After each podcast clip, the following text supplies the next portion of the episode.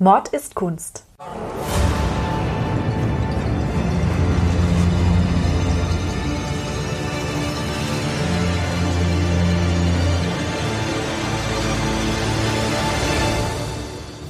Blutige Morde und grausame Verbrechen. Für immer auf Leinwand gebannt. Kunst ist nicht immer etwas für schwache Nerven. Oft zeigt sie uns die tiefsten Abgründe des menschlichen Wesens. Und genau darüber reden wir in unserem Podcast. Hallo, Hallo und herzlich, herzlich willkommen. willkommen! Hallo Ludwig. Servus Nina. Du, ich habe heute ein Bild dabei, das ist so gruselig, ich traue es mich gar nicht umzudrehen. Das klingt aber vielversprechend. Ja, weißt du, das habe ich nämlich das erste Mal gesehen, da war ich so circa vier oder fünf Jahre alt. Da war das Bild auf, einer, auf einem Geo-Magazin, glaube ich, war das drauf, auf irgendeinem Cover von einer Zeitschrift. Und das fand ich damals schon so gruselig, dass ich mir das immer angeschaut habe, wenn ich mich gruseln wollte, wo ich noch so klein war. Wenn ich es heute sehe, finde ich es immer noch gruselig. Ja, schauen wir mal, ob ich mich auch gruseln muss. Jesus Christ! Da ist es! Ah ja, das ist natürlich ist bekannt. Es heißt, Saturn verschlingt eines seiner Kinder und ist von Francisco de Goya. Ihr könnt es auf unserem Instagram-Account Mord ist Kunst und auf unserer Website mord ist kunst punkt de ansehen. Ja, zu dem Bild habe ich tatsächlich auch eine ganz witzige Anekdote. Und zwar war ich da mal im Schlossgarten Nymphenburg spazieren mit einem Spätzl und von diesem Saturn ist da eine Statue hinten drin. Wir wussten halt eben nicht, was es damit auf sich hat. Es sah halt jetzt auf den ersten Blick mal so aus wie ein, ein alter Lustgreis, der an einem Säugling leckt. Und das fanden wir ziemlich pervers, weil da halt, halt so ein alter, bärtiger Herr zu sehen, der einfach so ein Kleinkind in der Hand hat und auf dieser Statue in Nymphenburg zumindest sieht es halt so aus, als würde die halt ablecken. Und dann haben wir uns gedacht, wow, weird, was für ein, ein pädophiler Creep da äh, mit einer Statue im Schlossgarten Nymphenburg vertreten ist. Das steht aber auch dran, dass es Saturn ist und dann haben wir das gegoogelt, deswegen ist mir das dann jetzt tatsächlich auch geläufig. Auf dem Bild ist eigentlich genau das abgebildet wie auch auf der Statue. Der ist nackt und hat einen Kleinkind in der Hand. Im Gegensatz zu der Statue in Nymphenburg sieht man hier allerdings, dass er das nicht nur ableckt, sondern auch isst, weil er hat den Arm von diesem Kind im Mund, der Kopf fehlt und es läuft halt hier Blut runter, also das ist offensichtlich der Saturn, der halt eben hier gerade einen seiner Sprösslinge verzehrt und hat auch einen recht irren Blick beieinander, also ziemlich dubioser Kerl, dieser Saturn. Das schaut so gruselig aus, gell? Dieser Gesichtsausdruck, finde ich. Ja, ja. Das ist irre und da dieser Torso. Das ist so, wie wenn ich jetzt seit zehn Stunden nichts gegessen habe und dann eine schöne Portion Spaghetti Carbonara vor mir habe. Dann gucke ich, glaube ich, auch so. Hast du da so, oh Gott, ich möchte mit dir eigentlich nicht gern zum Essen gehen, wenn das so ist, aber schön. Also dieses Saturn verschlingt eines seiner Kinder, hat, wie schon gesagt, Francisco de Goya gemalt und die Geschichte geht auf einen Mythos zurück. Und ich liebe ja persönlich mit mythologische Geschichten sehr, weil ich die immer auch ganz lustig finde. Also die haben teilweise sehr witzige Pointen und dieser Saturn, der kommt aus der römischen Mythologie und die haben sich ja, haben wir in einer anderen Folge schon besprochen, gerne an der Götterwelt anderer Völker bedient, in diesem Fall an der griechischen und so ist dieser Saturn gleichzusetzen mit dem griechischen Titanen Kronos. Genau, den haben die mehr oder weniger einfach geklaut, gell? Genau. Dem hat einen anderen Namen gegeben und aber dieselbe Backstory behalten. Wie wenn man heutzutage ein Remake von einem Film dreht, dann ja. war äh, Saturn quasi äh, das Kronos-Remake. Genau, das haben sie dann übernommen. Die Geschichte geht so, am Anfang des Lebens war das Chaos und dann entstanden Uranos, der Himmel, und Gaia, die Erde. Und Uranos und Gaia brachten Kronos, den Titanen, hervor.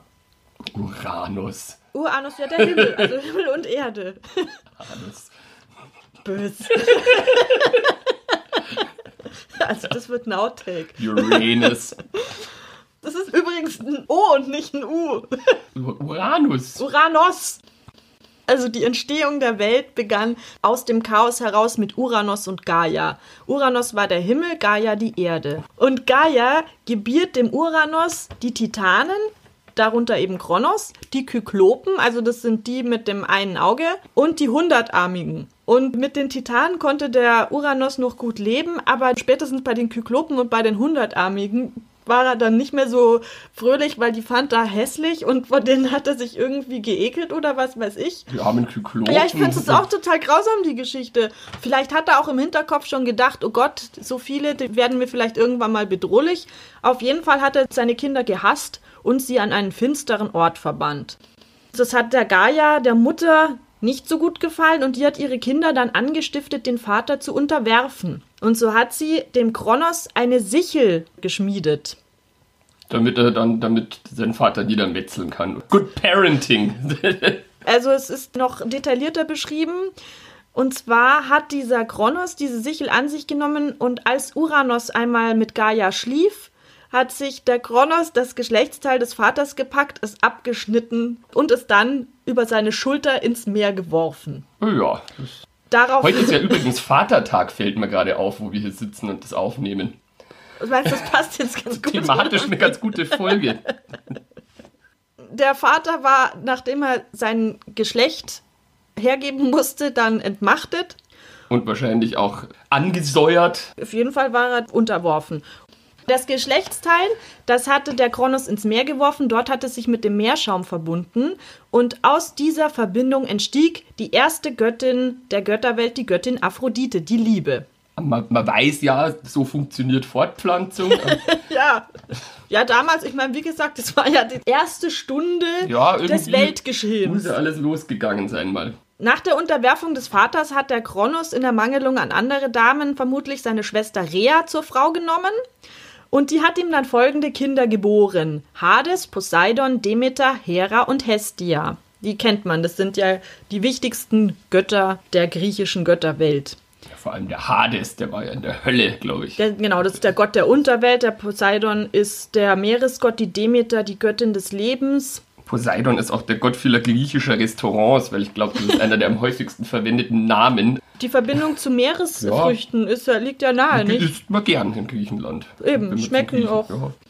Kronos ist immer gleichzusetzen mit Saturn, aber wir nehmen hier den griechischen Mythos, weil der Kronos genau weiß, was er mit seinem Vater gemacht hat, mit dem Uranos.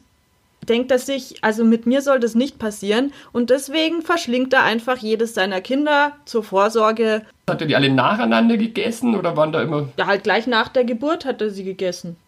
Dann wird der kleine Zeus geboren, den kennt man ja auch ganz ja, gut. Ja, der kleine Zeus. Diesen versteckt die Mutter auf Kreta, damit der Vater ihn nicht isst. Stattdessen gibt sie ihm einen Stein zu essen. Dem Kronos. Hauptsache, er, er hat jetzt was Appetit gegessen. Haben. Zeus ist dann zum Mann herangewachsen und dann hat er den Vater überlistet. Der hat ihm ein Kraut zu essen gegeben und dann hat der Vater, also der Kronos, die Kinder wieder ausgekotzt, die er schon gegessen hatte.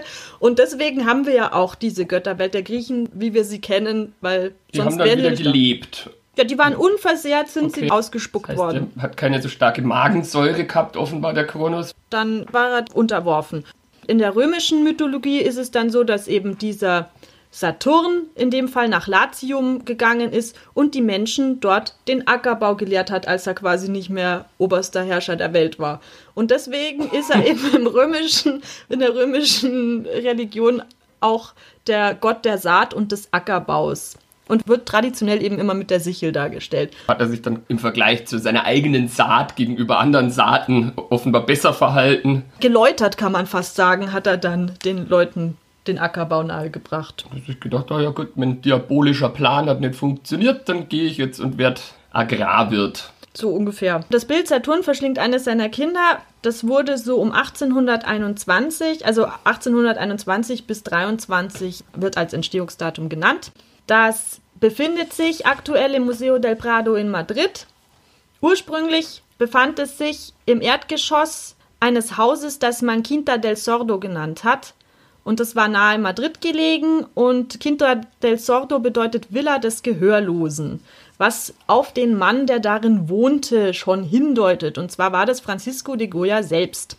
Der hatte dieses Bild in einer Mischtechnik an die Wand gemalt, direkt ohne Leinwand und alles, also wie ein Fresko. Und dort wurde das Bild achtzehnhundertdreiundsiebzig entdeckt und dann hat man es vom Putz runtergenommen und auf eine Leinwand übertragen und restauriert und deswegen können wir dieses Bild heute im Museo del Prado auch sehen. Und der war gehörlos, der Goya? So Ende vierzig war er, dann ist er gehörlos geworden. Okay, und ja, der arme Kerl, das Genau, also dem seine Geschichte ist sowieso relativ spannend und auch eng mit dem Bild verknüpft. Da komme ich dann gleich nachher dazu, was es mit der Gehörlosigkeit auf sich hat. Jetzt schauen wir uns erstmal an, wo er herkommt. Zum Glück war er nicht blind, weil das wäre als Maler blöder gewesen. Das stimmt. Wie Beethoven, der als Musiker gehörlos wurde. Ja genau, der hatte die Arschkarte. Am dreißigsten März siebzehnhundertsechsundvierzig ist der Francisco de Goya in Fuente Todos geboren. Das ist ein ganz kleines Bergdörflein in der Nähe der Stadt Saragossa in Aragonien. Er ist der Sohn eines Vergolders und einer verarmten Landadeligen gewesen und hat mit dreizehn schon das Zeichnen an der Akademie von Saragossa studiert. Und hat dann auch eine akademische Laufbahn als Maler eingeschlagen, konnte auch nach Italien reisen und sich dort die alten Meister anschauen und hat dann auch in eine Malerfamilie namens Bayeux eingeheiratet. Durch diese Verbindung bekam er Aufträge vom Klerus und hat dann geistliche Motive gemalt und hat durch Kontakte seines Schwagers ist er eben in diese adligen Kreise dann auch gekommen und war dann Hofmaler für König Carlos der Dritte., und auch den Vierten und Maria Luisa von Parma und die Prinzen. Damals hat er angefangen auf der untersten Stufe und hat Tapisserien für die Gemächer der Prinzen entworfen. Also das bedeutet, dass er wie, wie so ein Tapetendesigner gearbeitet hat. Die Motive, die für die Wandteppiche gedacht waren, wurden in Öl auf Leinwand gemalt und die wurden dann in der Weberei per Hand nach den Vorlagen gemacht. Das kann man heute auch noch machen lassen. Da kostet allerdings der Quadratmeter zwölftausend Euro. Wenn man Aber nicht so vom Goya selber, weil der ist ja schon tot. Ja, die Motive vom Goya, natürlich. So. Also der hat auch die Teppiche nicht selber gemacht. Der war hat der, nur die Motive entworfen. War der dann sowas wie Raumausstatter? Ja, es war dekorative Kunst. Man muss ja auch dazu sagen, Art damals... Director. Ja, sowas. Also Handwerker im, im, in dem Sinne. Du hast dich ja damals als Künstler nicht wirklich ausgelebt und dein Innerstes zum Ausdruck gebracht. Du hast ja einfach Aufträge erfüllt. Das war eher Handwerk als Selbstverwirklichung. Na gut, ich meine, er hat ja auch Sachen gemalt, in denen er schon Sachen verwirklicht hat, der Goya. Stimmt, auch in diesen Tapisserien schon, weil er da einfache Menschen vom Volk mit in das Motiv gebaut hat und die halt auch nicht so idealisiert, immer grinsend dargestellt hat, sondern auch mal traurig und vom Leben gebeutelt, wie es halt damals war. Das war unüblich. Da hat er sich schon selber ein bisschen reingebracht, weil er immer sehr nah am Volk auch war. Ja, dieses Kind vom Saturn, das er hier verschlingt, das sieht besonders gebeutelt aus. Ja, wobei man sagen muss, das hat er auch sehr spät gemacht. Also wo er das gemalt hat, da war er ja schon vierundsiebzig. Oh. Also da war er schon alt. Jetzt sind wir noch am Anfang seiner Karriere. Da musste er sich als Hofmaler betätigen. Er hat sich dann hochgearbeitet, weil die gemerkt haben, ah, der ist voll gut und so. Und dann quasi durfte er dann irgendwann Porträts malen. Genau, er hat durch seine leutselige Art auch viele Kontakte in den Adelskreisen schließen können, fühlte sich in seiner Kunst aber jetzt nie wirklich frei. Es war kein Vergnügen und er war jetzt auch nicht überzeugt vom Hof und von dem, was die da taten. Das waren ja auch ziemlich unfähige Geschäftler in Spanien zu der Zeit, diese Monarchen. Das waren jetzt nicht irgendwie Monarchen, wo man sagt, ah, die haben es drauf, die sind beim Volk mega beliebt und haben alles im Griff, sondern es waren ganz schöne Haubentaucher, wenn man auf Bayerisch sagen würde. Ja, und wie immer war das Volk natürlich da nicht das Erste, was im Blick stand. Und er war ja sehr volksverbunden und das war nicht seine Welt eigentlich. Ende vierzig ist er schwer erkrankt. Er hatte schon lange Jahre Symptome wie Schwindel, Ohrgeräusche, Probleme mit den Augen. Und er hat dann ein Jahr lang mit dem Tod gerungen. Man mutmaßt, dass es ein Schlaganfall war oder auch Folgen einer Syphilis oder aber auch eine Bleivergiftung, eine schleichende, weil man seine Farben analysiert hat. Und damals war es ja so, dass in den Pigmenten waren ja auch giftige Stoffe teilweise drin vermischt, wie zum Beispiel Arsen im Schweinfurter Grün. Da soll ja auch der Napoleon dran ja, gestorben sein, also als Gerüchteweise. Der Goya wird ja das Schweinfurter Grün nicht gegessen haben, sondern damit gemalt haben. Ja, beim Schweinfurter Grün ist es aber so, dass die... Schweinfurter Grün Der Farbstoff, der wurde mit Arsen zum Leuchten gebracht und war gerne mal an den Wänden angebracht, in den Räumen um achtzehnhundert herum. Und das... Ja, du atmest ein, et cetera. Ja, das ist giftig gewesen, dieses Schweinfurter Grün, deswegen hat man es dann auch abgeschafft. Und wie gesagt, es ist eine Theorie, ein Gerücht, dass Napoleon eben an diesem Schweinfurter Grün in seinem Schlafzimmer zu Tode gekommen ist.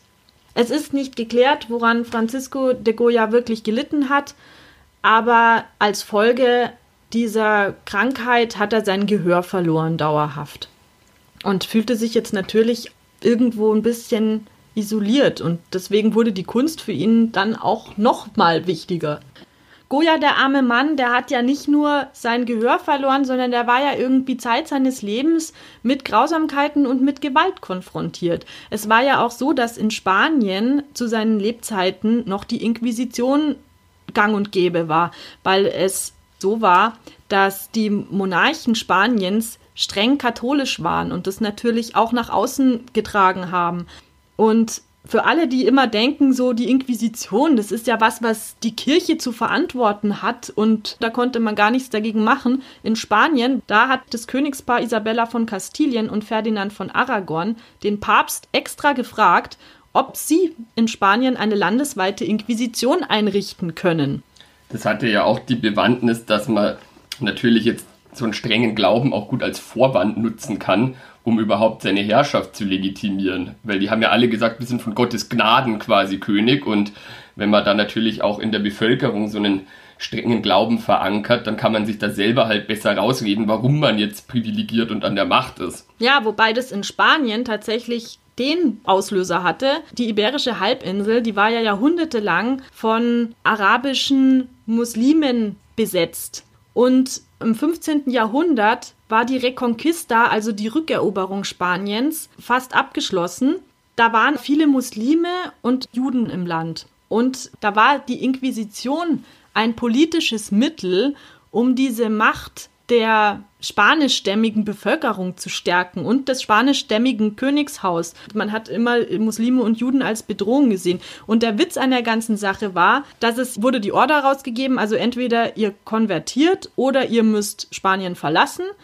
Und dann war es aber so, dass selbst die, die konvertiert sind zum christlichen Glauben, die sind dann besonders in das Kreuzfeuer der Inquisition geraten. Weil da hat man gesagt, ja klar, die haben ja jetzt auf dem Papier konvertiert und praktizieren aber ihr Judentum und ihren muslimischen Glauben zu Hause heimlich. Und ja, super. Also du konntest im Grunde dann nicht richtig machen. Nee, du konntest machen, was du willst. Niemals gemacht hat. Es war, war immer, du wurdest immer verdächtigt. Das war eben auch noch zu Zeiten Goyas ein Thema.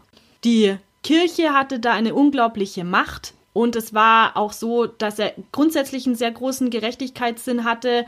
Es gab in Saragossa das größte Irrenhaus Spaniens und da ging es einfach auch sehr unmenschlich zu. Also ein Irrenhaus zu der Zeit, das war keine Hilfe für den Menschen. Das war eigentlich dazu da, um die sich selber zu überlassen, bis sie da drin sterben. Dass sie halt weg vom Fenster waren. Genau. Quasi auf gut Deutsch gesagt. Es hat ja zu der Zeit auch eben noch keine Aufklärung stattgefunden in Spanien. Genau, und deswegen saß in den äh, Irrenhäusern, war das wirklich horrend, die Situation. Auch in den Gefängnissen. Und Goya hat mit einem Freund zusammen sich immer dafür eingesetzt, dass die Zustände sich dort bessern sollen. Er hat auch moralische Druckplatten angefertigt, für die er auch am bekanntesten ist. Man kennt zum Beispiel dieses eine Bild, wo einer auf der Tischplatte schläft und dann sind so Monster über ihm, so fliegende, und drunter steht auf Spanisch, wenn die Vernunft schläft, erwachen die Monster. Das ist was, was man vielleicht schon mal gesehen hat. Das ist ja auch eine ziemlich geistreiche politische Botschaft. Also das kann man ja auf die heutige Zeit genauso noch anwenden. Ja, er war sehr politisch und auch sehr spitzfindig in seinen Beobachtungen, die er gemacht hat. Und dieses Druckplatte, die gehört zu den Caprichos, das war eben eine ganze Serie, da hat er auch die Bischöfe angeprangert in satirischer Weise und den Adel und eben alles, was er als ungerecht empfunden hat. Das war so die erste Arbeit, wo er wirklich frei arbeiten konnte. Und das war eben die Situation, die wir in Spanien zu dieser Zeit hatten. Und dann hat sich aber etwas geändert. Jetzt ist es ja so, wie ich vorher in Bezug auf diese Irrenhäuser schon gesagt habe, es war ja eine Zeit, es war kurz vor der Aufklärung. Also da war alles sehr gottesfürchtig et cetera. Aber es waren gleichzeitig zu der Zeit natürlich auch die Nachbeben der Französischen Revolution zu spüren, weil Frankreich sich eben von der Monarchie emanzipiert hatte durch die Revolution, was natürlich auch nicht so glatt gelaufen ist. Ich meine, die hatten ja dann dafür Terrorherrschaft und was jetzt auch nicht unbedingt eine merkliche Verbesserung der Situation dargestellt hat. Und schlussendlich hat sich halt dann Napoleon auch noch zum Kaiser aufgeschwungen, der ja eigentlich in der Revolution gegen die Monarchie gekämpft hatte. Und der war aber dann plötzlich noch viel absolutistischer als alle Monarchen, die es davor gegeben hatte, was eine Reihe von Problemen nach sich gezogen hat. In Spanien das Königshaus, das waren Bourbonen, genauso wie die Franzosen, die eben durch die Französische Revolution entmachtet worden sind. Und daraus sind natürlich Spannungen zwischen Spanien und Frankreich erwachsen. Dazu kam eben noch, dass der spanische König, der Karl der Vierte, ein ziemlich nutzloser König war. Der war zwar tiefgläubig, das war aber auch schon alles, was er, was er eigentlich in seiner Regentschaft gemacht hat. Der war halt von Gottes Gnaden König, weil er halt ein Bourbone war. Und ansonsten hat er sich überhaupt um nichts gekümmert. Und hat die Amtsgeschäfte eben seiner Frau Marie-Louise überlassen und ihrem Liebhaber, dem Offizier Manuel de Godoy. Also das war der Liebhaber seiner Frau, aber trotzdem hat er den sehr geschätzt und dem auch die ganzen Regierungsgeschäfte quasi überlassen. Weil er ihm die Arbeit abgenommen hat. Oder in, in jeglicher Hinsicht hat ihm der die Arbeit abgenommen. Also sowohl die ehelichen Pflichten als auch die ganzen Regierungsgeschäfte. Und der Karl der Vierte, der war dann meistens bei der Jagd oder hat sich sonst irgendwie vergnügt. Gestört hat ihn das überhaupt nicht, dass der mit seiner Frau verkehrt hat. Gleichzeitig gab es noch einen großen Zwist, weil der Kronprinz, der Ferdinand, der wollte selber die Krone haben und hat deswegen diesen Godoy, der ja quasi faktisch Regent war, weil er für seinen Vater die ganzen Geschäfte übernommen hatte, überhaupt nicht leiden können. Gleichzeitig wurde auch, dadurch, dass halt das alles so nachlässig geführt wurde, das ganze Land, die Macht Spaniens immer kleiner. Also die Kolonien in Amerika sind weggefallen und Spanien ist dann, obwohl es ja diesen Konflikt gab, der eben auf der Französischen Revolution basiert hat, wurde Spanien immer abhängiger von Frankreich. Und der Napoleon hat halt diese wankelmütigen Spanier ein bisschen ausgenutzt und die mehr oder weniger so zum Spielball gemacht. Die mussten dem dann zum Beispiel auch dauernd Truppen bereitstellen, mit denen er dann wieder irgendwie Seekriege geführt hat gegen England, was dann eben auch ein wichtiges Thema wurde. Und zwar, nachdem der Napoleon größten Teile vom europäischen Festland unterjochen konnte und die halt dem wenig entgegenzusetzen hatten, haben die Briten sich eben schon gegen Napoleon gewehrt und das hatte dann zur Folge, dass der Napoleon eine Wirtschaftsblockade gegen England implementiert hat, also sprich den ganzen Handel vom europäischen Festland gekappt hat. Das nannte sich Kontinentalsperre. Und das einzige Problem war, dass die Portugiesen da nicht mitmachen wollten. Die haben sich neutral verhalten und Portugal ist ja auch da so unten links auf der Iberischen Halbinsel so ein kleines Fitzelchen neben Spanien. Und dann hat halt der Napoleon gesagt, Spanien, ihr müsst mir jetzt erlauben, durch Spanien durchzumarschieren, damit ich eben Portugal besetzen kann und hat dann so im stillen Kämmerlein mit dem Godoy ausgemacht, ja, dann annektieren wir hier Portugal und dann teilen wir es auf, einen Teil kriege ich und einen Teil die Spanier. So. Und dann haben die, okay, dann marschiert es doch da durch und das hat er dann auch gemacht. Ach, und die hat, Spanier haben da ja gesagt. Die Spanier war, waren da einverstanden, genau. Die haben quasi erlaubt, dass die französischen Truppen da alle einmarschieren. Also die, die, die spanische Regentschaft. Genau. Mhm. Und dann kamen natürlich die Franzosen und anstatt aber dann gleich nach Portugal zu gehen und da einfach das zu erobern, haben die sich einfach mal prophylaktisch überall in Spanien ausgebreitet, an verschiedenen strategischen Punkten in Spanien. Und es wurde dann sogar dem Karl dem Vierten irgendwie ein bisschen zu gefährlich und der hat dann irgendwie gewittert, dass der Napoleon da Größeres im Schilde führt und hat geplant, nach Mexiko auszuwandern. Das wiederum fand natürlich die Bevölkerung scheiße. Die waren aber dann eher sauer auf den Godoy und nicht auf den Karl den Vierten und wollten dann eben den Kronprinz Ferdinand auf dem Thron sehen. Also die haben sich im Stich gelassen gefühlt von ihrem König, aber waren irgendwie eher sauer auf den Godoy, weil der ja eigentlich das politisch zu verantworten hatte alles. Das war ein bisschen verwirrend und weird. Jedenfalls haben die dann den Ferdinand einfach zum König ernannt. Ferdinand der Siebte Genau. Der war dann ungefähr zwei Wochen lang König. Das äh, Lustige ist, auch der Ferdinand hatte den Napoleon zuvor schon um Hilfe gegen den Godoy gebeten, der halt eben die ganzen Geschäfte gemanagt hatte. Das ging aber sauber nach hinten los. Also wie bereits erwähnt, der war dann ganze zwei Wochen König, bis der Napoleon den Karl den Vierten dazu gezwungen hat, den Thron, den er offiziell noch inne hatte, an seinen Bruder, an Joseph Bonaparte, abzugeben. Und er hat dann quasi einfach die Königsfamilie festgesetzt, die konnten nichts mehr machen und dann war Napoleons Bruder ab sofort dann der König in Spanien. Nice. Und jetzt kannst du dir natürlich vorstellen, dass das die spanische Bevölkerung noch weniger cool fand als alles davor. Und die haben dann angefangen, in Madrid zu rebellieren. Das war achtzehnhundertacht, Dos de Mayo nannte sich das, also am zweiten Mai achtzehnhundertacht gab es dann den Aufstand der allerdings von Napoleons Truppen dann auch recht vehement niedergeschlagen wurde. Die haben dann da die Aufständischen in den Gassen erschossen. Es gab hunderte Erschießungen dann auch am darauffolgenden Tag. Und das wiederum hatte natürlich zur Folge, dass die Spanier noch weniger begeistert waren von dem, was der Napoleon da getrieben hat. Und das wurde ihm dann immer mehr zum Verhängnis letztlich, weil dann Aufstände im ganzen Land ausgebrochen sind. Das war begünstigt eben durch die schlechte Regierungsvorarbeit von Karl der Vierte. Also es gab nicht so ein wirklich organisiertes Heer. Die, die spanische Armee, es waren viele Milizen und das war auch recht zerstückelt. Also man könnte fast sich das vorstellen wie einzelne Warlords, die da verschiedene Gebiete kontrolliert haben. Und die waren zum Teil untereinander auch verfeindet. Was die aber gemeinsam hatten, war, dass die alle die Franzosen kacke fanden. Dementsprechend ist dann kein organisierter Krieg im herkömmlichen Sinne entstanden, sondern quasi, das war der erste Guerilla-Krieg. Das waren lauter vereinzelte Kleinkriege an eben verschiedenen Orten. Und das hat dem, den Franzosen krasse Probleme eben bereitet, weil es eine andere Form von Krieg war, als die, die sie gewohnt waren. Und dementsprechend hatten die dann eben große Probleme, ihr Besatzungsregime aufrechtzuerhalten. Und es hat halt dann dazu geführt, nachdem eben das auch so eine Art Guerillakrieg war, der stark in der Bevölkerung verankert war, weil sie eben nicht offizielle Armeen waren, sondern es waren bewaffnete Bürger, Milizen, auch zum Teil so Verbrecherbanden, die es gab, Schmuggler. Und das hatte dann zur Folge, dass der Napoleon einfach präventiv einmal auch ganz, ganz äh, gravierend gegen die Zivilbevölkerung vorgegangen ist. Und um den Kreis zu schließen zum de Goya, der war zu der Zeit eben auch wie so eine Art Kriegsreporter, der hat unzählige Bilder auch über diese Kriege gemalt. Also ein ganz bekanntes sind die Desastres de la Guerra, mein Spanisch ist jetzt nicht so gut, zu Deutsch Schrecken des Krieges.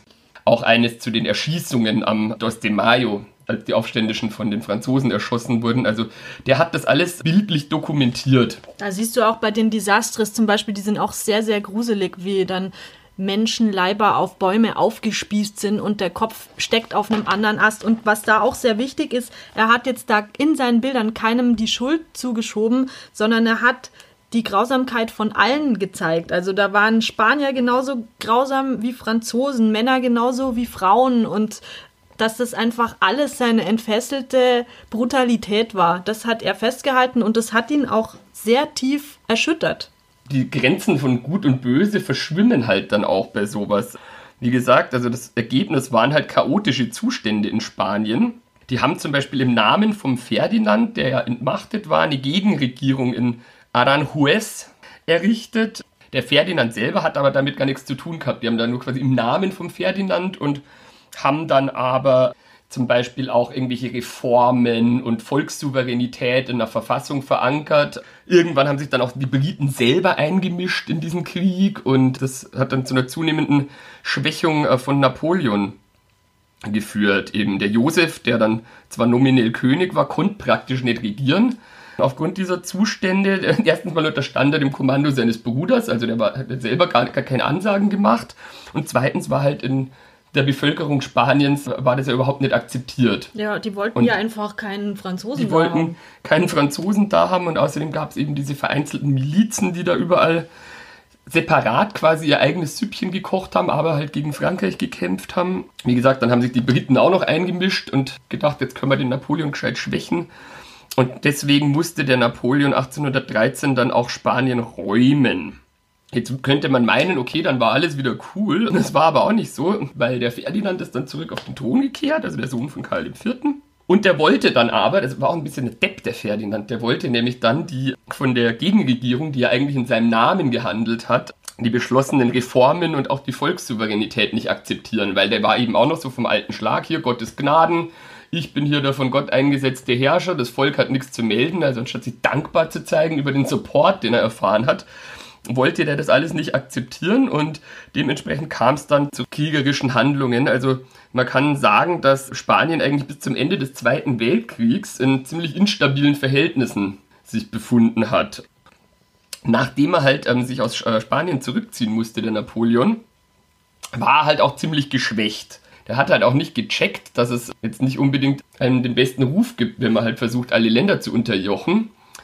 Dementsprechend haben dann halt die anderen europäischen Staaten, als sie gemerkt haben, aha, der Napoleon ist jetzt geschwächt, weil in Spanien ist das nach hinten losgegangen, der Russlandfeldzug, war kräftezehrend und so haben sich dann auch die anderen, also Preußen, Österreich, auch gegen Napoleon gestellt und in letzter Konsequenz äh, war das dann sein Untergang. Und dann hat ihn das Schweinfurter Grün in seinem Schlafzimmer. Dann, sein, sein, sein ultimativer Endgegner war das Schweinfurter Grün, genau. Ähm. Also nachdem Ferdinand der Siebte wieder auf dem Thron war, da bekam der Goya richtige Depressionen. Weil es war so, der war ja ein aufklärerischer Geist und er fand ja eigentlich die Grundsätze der französischen Revolution und dass auch die Monarchie, so wie sie in Spanien war, mal abgeschafft und in Frage gestellt wird, fand er ja gut im Grunde. Aber natürlich nicht das, was die ganzen Entwicklungen nach sich gezogen haben. Und mit dem Ferdinand dem Siebten hat er sich auch überhaupt nicht verstanden, weil er natürlich als Liberaler misstraute dieser Ferdinand dem Goya auch ein Stück weit. Er war aber trotzdem, also Goya war trotzdem als Hofmaler bei Ferdinand angestellt und musste da natürlich für seinen Lebensunterhalt wieder Monarchenbilder malen. Ja, wie gesagt, dieser Ferdinand, das war halt ein bisschen ein Depp. Man muss ja auch sagen, während dieser revolutionären Zeit, da war die Inquisition quasi abgeschafft eine Zeit lang. Und dieser Ferdinand hat die aber dann wieder eingesetzt, so wie sie war, und das weiterverfolgt. Und das ging dann besonders gegen politische Gegner natürlich. Viele von Goyas Freunden kamen in das Visier der Inquisition daraufhin. Und Goya auch, weil er einmal für den Godoy die nackte Macha gemalt hat. Also das ist ein Mädchenporträt, die liegt so lasziv auf einem Divan. Und die, die gibt es einmal... Die sind angezogen auch, gell? Genau, die gibt es einmal angezogen und einmal eben in nackt. Und man muss sagen, es ist nicht seine beste Arbeit, aber die Nacktheit und den etwas kecken Gesichtsausdruck, das fand die Inquisition natürlich überhaupt nicht lustig und hat ihn dann vorgeladen, aber sie hat ihn nicht angeklagt. Goya hatte dann achtzehnhundertvierundzwanzig die Schnauze voll von den Verhältnissen, wie es in Spanien war, und musste schweren Herzens nach Bordeaux emigrieren und ist dort auch vier Jahre später gestorben. Ach, dann musste er auch noch nach Frankreich tatsächlich. Ja, er ist dann nach Bordeaux gegangen, weil er es in Spanien einfach nicht mehr ausgehalten hat. Es hätte einen Umsturz geben können und es war alles dann wie vorher und das konnte er kaum verkraften. Und natürlich war es auch für ihn gefährlich, weil er eben in so liberalen Kreisen verkehrt hat, das muss man schon sagen. Das heißt, er war politikverdrossen irgendwann. Ja, so glaube ich schon.